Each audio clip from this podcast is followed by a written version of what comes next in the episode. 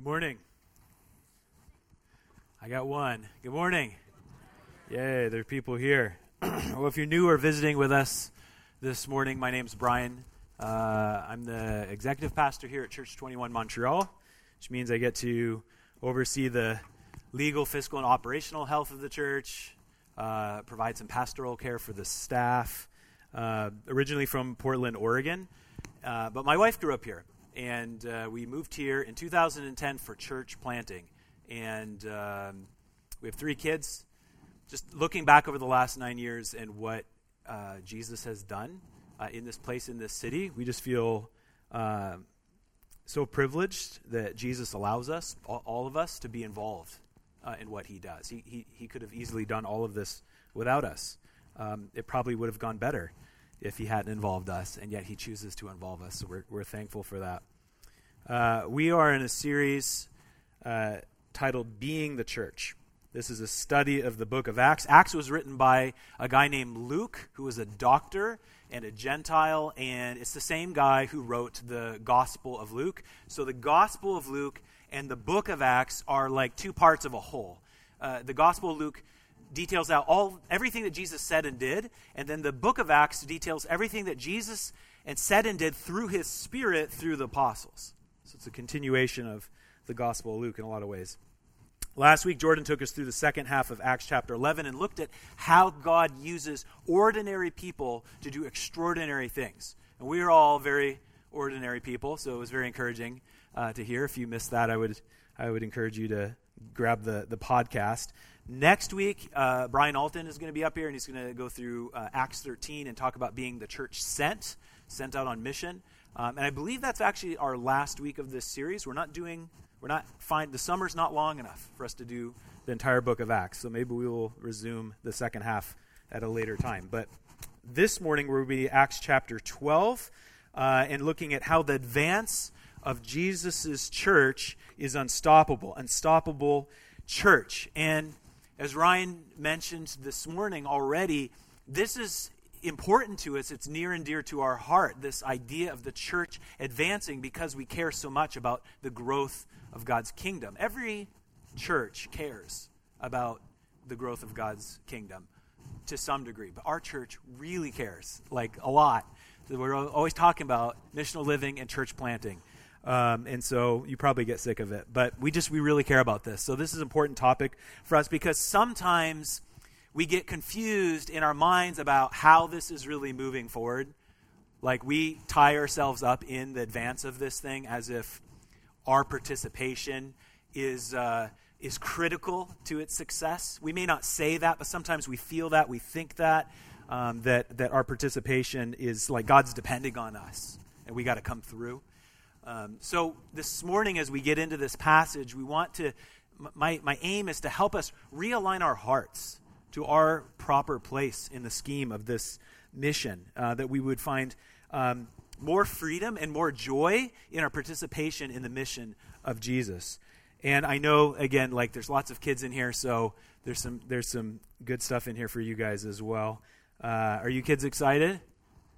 Yes, all seven of you. All right. I'm going to pray again uh, and just ask Jesus for help, and then we'll get started. Jesus, uh, I do need your help this morning. Uh, Spirit, we need your help this morning uh, to, to rightly understand your word. As you speak to us, allow it to feed our souls.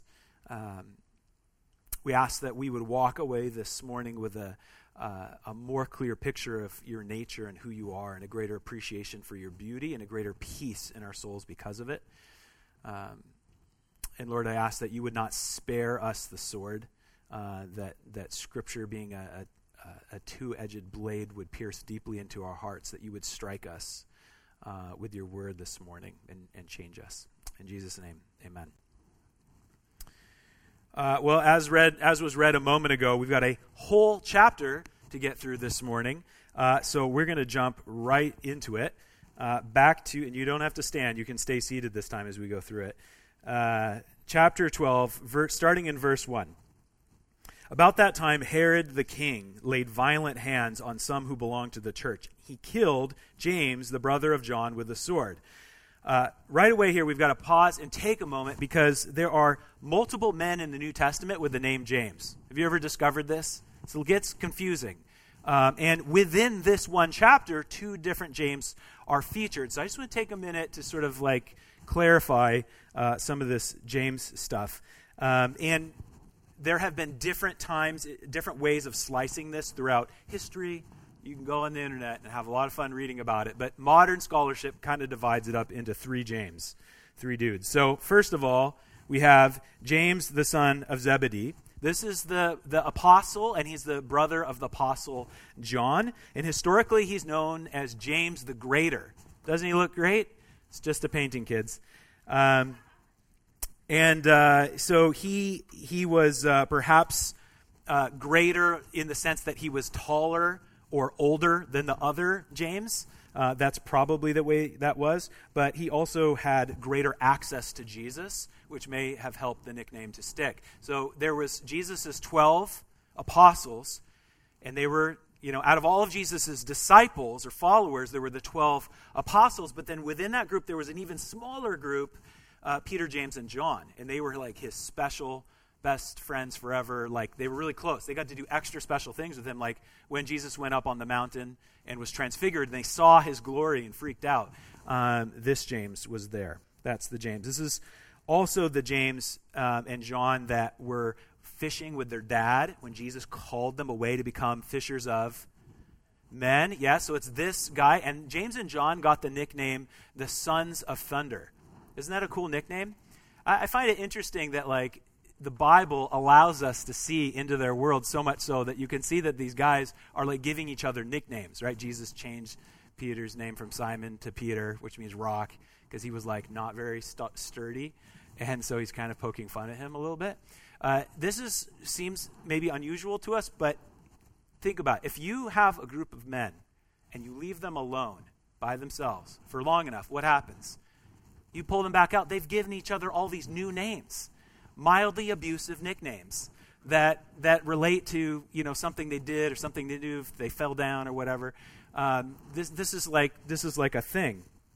Uh, I had a number of nicknames in high school, all of which seem to be variations on my last name, which is Stegner. So I'll share them with you in brief here.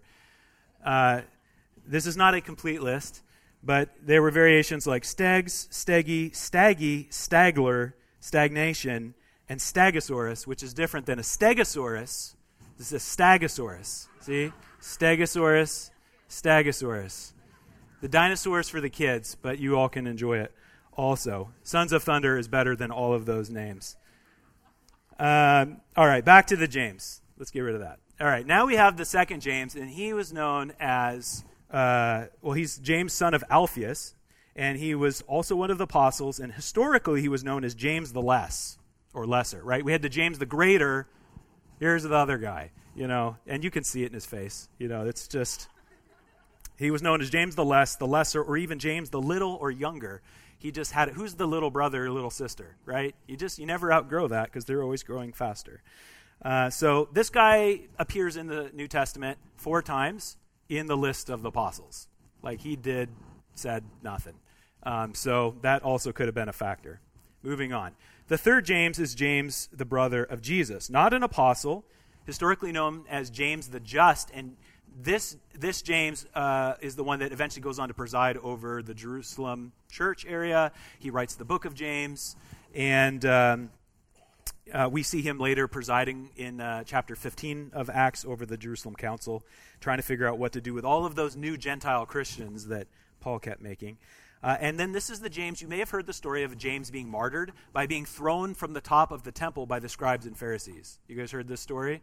They threw him off. He didn't die. So then they tried stoning him to death, and he didn't die until finally, historically anyway, it's not in the Bible, someone hit him over the head with something called a fuller's club, and he died. So he was, he was martyred eventually.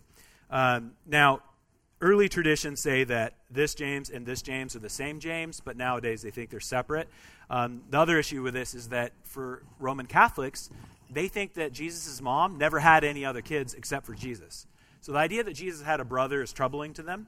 They believe in the perpetual virginity of Jesus, so they say, oh, maybe this is Jesus' cousin or maybe Joseph had like an earlier family and this is Jesus' stepbrother, neither of which any indication in the Bible. But that's all the stuff about the James. So when we when we talk about the James here that's being killed, it's the first one, James the Greater, the guy that was really close to Jesus, really close to Peter, uh, and that's that's important.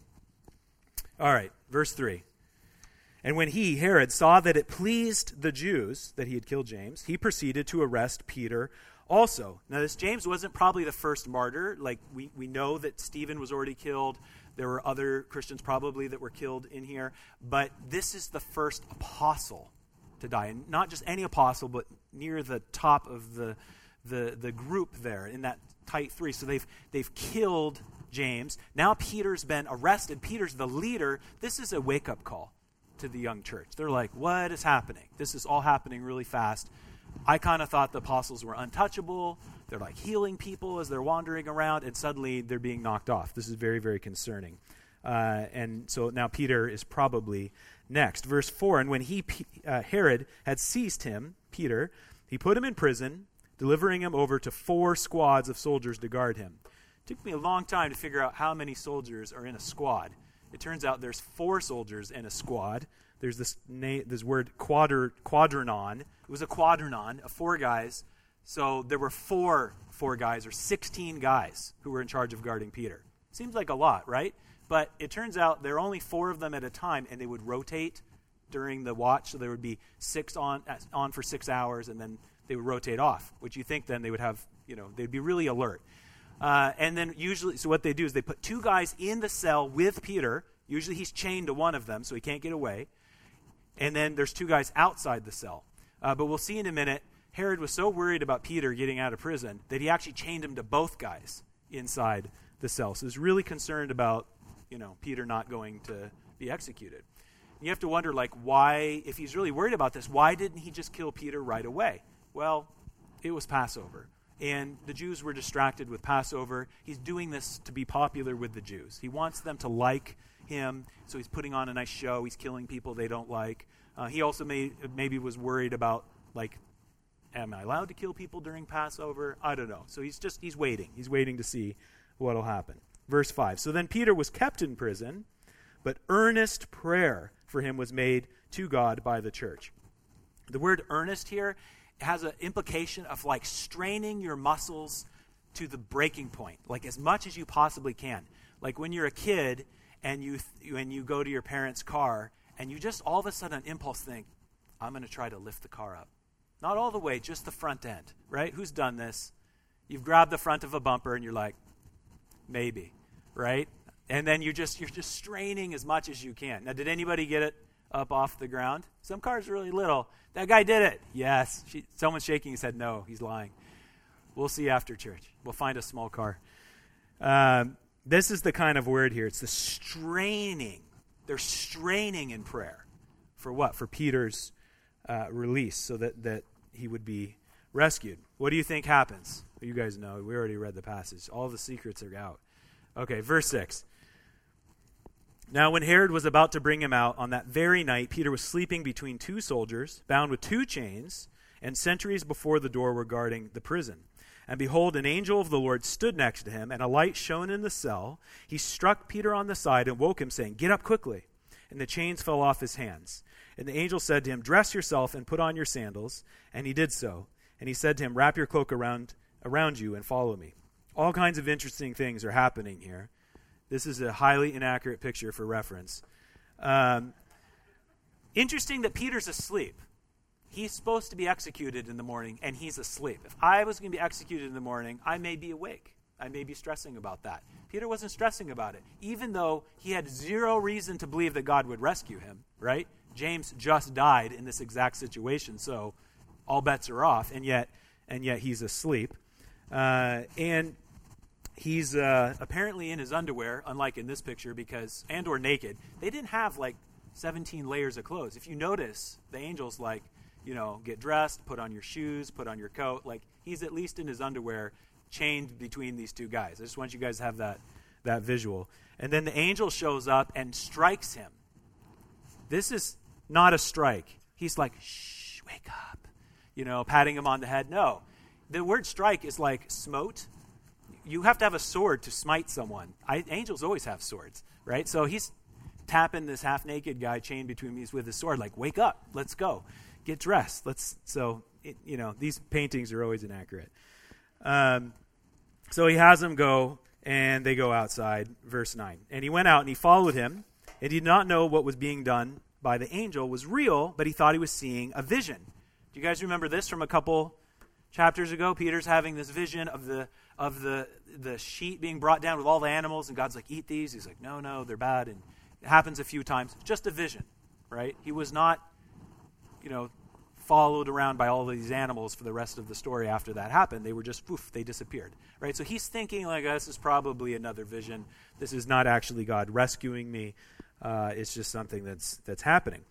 then verse ten when they had passed the first and the second guard, they came to the iron gate leading into the city, and it opened for them of its own accord. And then he went out along one street, and immediately the angel left him. And the word here that's used is actually automatica. It's like the doors opened, the door, the gate opened automatically, which to us is not special, right? That happens at Walmart. You know, you're like, ooh, you know, automatically. Uh, but to him, it was kind of a big deal. Plus, this is like a gate at the city wall. Like, it doesn't open at night, ever. Like, that's how they keep bad people from coming in or going, people leaving, like Peter, who's supposed to stay inside. Uh, and it just goes open all by itself. And it's interesting to note that, like, the angel isn't, like, hitting it with his sword or he's like, hold on, I have the key. Like, there's, there's invisible things happening here, too. The angel is one manifestation, but there, God is working invisibly. The chains just drop off, the gate just opens automatically uh, special things are happening that we can't see. And then the angel goes away, doesn't say goodbye, doesn't give any further instructions, nothing. So, verse 11, when Peter came to himself, he said, Now I am sure that the Lord has sent his angel and rescued me from the hand of Herod and from all the Jewish people were expecting. He just says he just sort of comes to himself like he was in a dream and he's like, Whoa, this was real. You wonder like how long did he stand there before he realized it was real and it actually happened. He's He's not going to die in the morning. This is not just some dream. Uh, the Dr. Luke, the author, at this point is is is showing a uh, he's he's he's making a contrast between what happened to James, the apostle, and what's happening to Peter, the apostle. Uh, God lets James die, and he rescues and frees Peter, and Peter lives. That's a big that's the biggest kind of contrast you can have. James is dead, Peter is alive. Now, did God fail James by letting him die? No. We're all going to die. Peter eventually is crucified upside down. Like, they're just kicking it down the road a little ways. Like, everybody dies. And if we're in Christ, if we die in Christ, we are raised with him as well. That, that they knew that there was a resurrection that they could look forward to. So this is not God being unfair uh, with James and, and Peter. Uh, in fact, uh, this brings us to the first point that I would like to make this morning. Uh, and this is the idea that regardless of our status in life, whether we are alive, whether we are dead, that Jesus is going to continue to build his church, that death can't hold us, that dead or alive, Jesus will build his church. It doesn't stop the work of Jesus that James died. In fact, even in the midst of James' death, we see in history, not in the Bible, but in history, that Jesus expanded his kingdom, even in this. Uh, Eusebius relates a story from Clement of Alexandria who said that the soldier guarding James before the judge was so affected by his witness that he declared himself a Christian also and was also willingly executed for Jesus along the side of James even in death, even at his execution, James is like on mission, and Jesus is using that moment to expand his kingdom. So, uh, be we dead or alive, sick or well, strong or weak, young or old, it doesn't matter. Jesus continues to build his church. It's unstoppable. It's not dependent on us. It's not dependent on us. And our human frailty is no limitation for him, which is good news for us because I don't know about you, but like it's hard.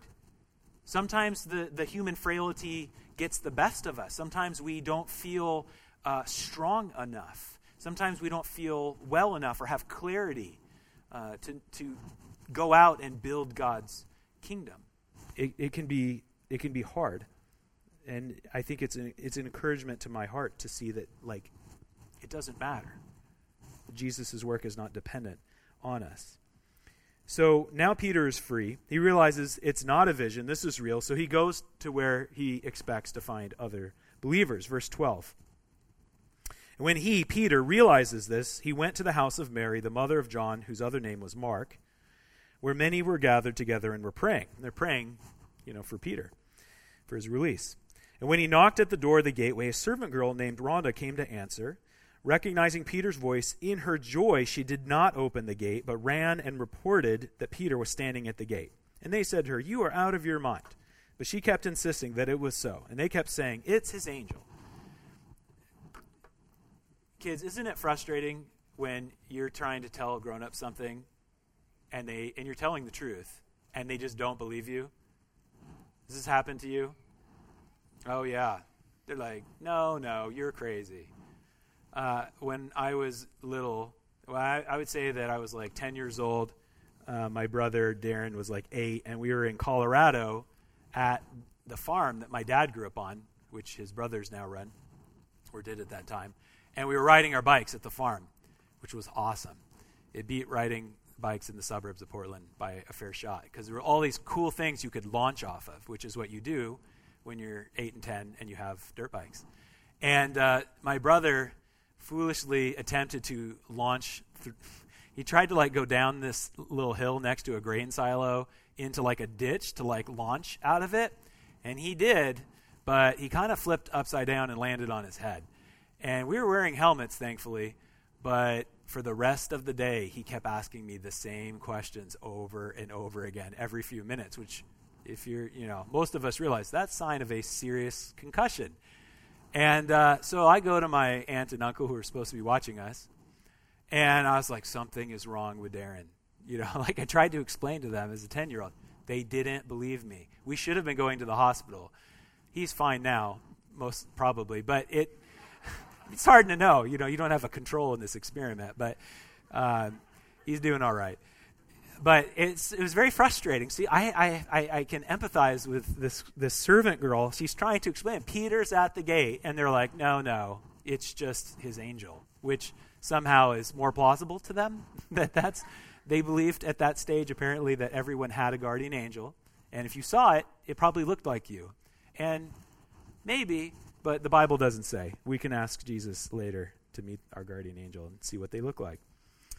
Uh, so what, what's the serious thing here, though, the commentators point out that the, the, the awkwardness of this moment is that they were praying as hard as they could, right? Straining to lift the car. Praying as hard as they could, straining at prayer that God would release Peter from prison. And so he does. And they lack the faith to believe that God actually answered their prayer. How weird is that? They lack the faith to believe that God actually did what it is that they were asking to do. Uh, and that's okay. Second point be we faithful or not. Jesus will build his church. Um, Paul helps clarify this duality for us in 2 Timothy 2:13. If we are faithless, he Jesus remains faithful for he cannot deny himself. It's good news that Jesus' mission is not tied to our human frailty. It's good news that Jesus' mission is not even tied to our ability to faithfully execute it, faithfully uh, believe, faithfully walk with Him. If you have given your life to Jesus and He has taken out your heart of stone and put in a heart of flesh, you now want to be faithful to Jesus. But you will still probably struggle some days to be faithful to Jesus. And that's not a good thing, but it's an okay thing because Jesus does not waver in his faithfulness to us. He is faithful, he is able. Well, now Peter's standing out in the cold. Rhonda left him there, forgot to let him inside, too excited. Doesn't he doesn't leave though, he keeps knocking. Verse 16. So Peter continued knocking, and when they opened, they saw him and were amazed.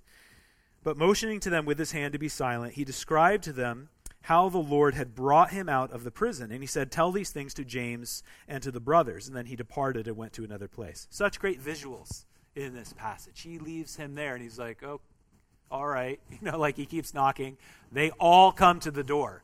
All of them let him in and they're like, How is it? Blah, blah, blah, blah. Everyone's shouting questions at him. And he's like, You know, Luke's like, put in that he's like going like this Shh, I will tell you if you will be quiet.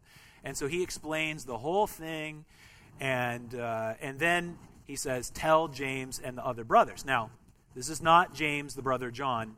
He has died, right? This is, this is they believe this is James the just, James the brother of Jesus, James who would go on to uh, lead the church in Jerusalem and write the book of James. It's this, this James. So Peter, and then he leaves. He goes somewhere else. We don't even know where but he's not in jail anymore, which is a huge problem for somebody else, right? Herod and the guards. They wake up, no Peter. This is a huge problem. Verse 18. Now, when day came, there was no little disturbance among the, shol- the soldiers over what had become of Peter. And after Herod searched for him and did not find him, he examined the sentries and ordered that they should be put to death. Uh, so you can see they're very concerned when, when Peter is missing. Why? Because in Roman uh, law, the Roman custom, I don't know if it was a law, was that if you were guarding someone and you lost them, no problem. We will just apply their consequence, their punishment to you. How's that sound? That sound fair? That's the way they rolled. So all of the guards were always super good at their job because they didn't want to go to the torture chamber. They didn't want to be in jail the rest of their life or be executed. These guys didn't want what, what, what Peter had coming to him. And so Herod looks, can't find them. He examines them, which may have involved some torture, and then he kills them because Peter is gone. We see this happen again later in uh, the book of Acts where Paul and Silas are in jail and there's an earthquake and their chains fall off and the door swings open and the jailer's like, he wakes up and he sees the doors open and he, what's he do? He goes to kill himself right away because he thinks, all the prisoners are gone. I'm going to get it. I, it'll be better if I just kill myself right now. And Paul's like, no, no, we're still here. Don't kill yourself. And he ends up following Jesus. It's this very intense culture that they're a part of. So Herod kills all of these guys, but then he still has a problem, right? The Jews are expecting an execution. They're looking forward to it. They really enjoyed the execution of James. It was their favorite. And that's why he has Peter. He wants to do an encore. He's like, let's do another one. And he's waiting till after Passover. The Jews are all busy with Passover. And then usually when Passover's done, it's probably like a downer a little bit, like the day after Christmas. Know you feel in the day after Christmas? You're like, well, is all this build up and then, you know, Boxing Day or whatever. And if you're not into shopping, then it's just, you know, you don't feel good because you ate too much candy canes. And, and so they're just, you know, Passover, they're probably a bit blah, but they had the execution to look forward to. They were very, you know, this is exciting. Everything the Jews were expecting, Peter said. Um, and so Herod's like, yikes, I don't have what I want. I was going to do this, now I'm going to leave. So he leaves. He goes somewhere else. Uh, and he also needed to go deal with a problem, so it's like he's killing two birds with one stone. Uh, now Herod was angry with the people of Tyre and Sidon, and they came to him with one accord, having persuaded Blastius. That's a good name. If you ever make action figures, like if you just choose to do this with your life, and you make Bible action figures, this guy should be one of the first ones based on the marketing potential name of the name Blastius. Um, the king's chamberlain, and they asked for peace because their country depended on the king's country for food. And on an appointed day, Herod put on his royal robes and took his seat upon the throne and delivered an oration to them. And the people were shouting, The voice of a God and not of a man. And immediately an angel of the Lord struck him down because he did not give God the glory, and he was eaten by worms and breathed his last. So Herod gets on his fancy pants, gets all dressed up, goes out, gives a speech to these people that he's angry with, and they so want him to stop being angry with them because they're hungry and they depend on him for food somehow. So they're like buttering him up, right? They're like, amazing, amazing speech. You look very fancy, very handsome, voice of a god. And so they're like, they just start worshiping him. They just went all in. And uh, that's not a good thing. It's not a good thing. If somebody tries to worship you, what should you do? You tell them to stop, right? The angels do this all the time. Angel shows up, people are like, what do we do? And they like kind of get down to start to worship. The angels are like, no, no, do not worship me. That would be bad for both of us. But Herod, he just takes it in. He just takes it in. And what's the consequence? Eaten by worms. Of all the people who die in the Bible, this is one of the nastiest, worst ways to, to, to be eaten by worms. Uh, the, the Jewish historian Josephus records, actually records this in history, that Herod Agrippa experienced heart pains and pains of the abdomen, abdomen and died after five days. Five days of being eaten alive by worms. Do not accept the worship of other people. Um, but then there's a contrast here. so the first contrast was between like the treatment of James. James died, Peter is saved. First contrast. Second contrast comes here at the end. It's a contrast between Herod's kingdom diminishing and Jesus' kingdom growing. So he dies, and then verse 24, but the word of God increased and multiplied. The word of God increased and multiplied. And then our last verse this morning, uh, ch- uh, verse 25. And Barnabas and Saul, or Paul, returned from Jerusalem when they had completed their service, bringing with them John, whose other name was Mark. And you remember last week, um, uh, we were talking about how uh, there was a they were in Antioch and there was a prophesied famine they collected money to bring it to Jerusalem. So we're basically kind of just resuming with what they were doing, and then from this point in the book of Acts through the rest of the chapters, all the way to chapter 28, it it's about Paul and his guys, and we don't see Peter like at all anymore, except a little bit in chapter 15. His story just sort of goes kaput. It just ends, which is so weird because he's the leader of the church, right? And he's just been rescued. And he did go on to write a couple books of the Bible. We'll give him that. But his story didn't continue in the book of Acts. He, it, it wasn't necessary for his presence to even be included in what Jesus was doing. Jesus was able to do other things. Um, Herod's uh, downfall didn't require the believers. They didn't have to go and get revenge on him for killing James or arresting Peter. Um, God took care of it.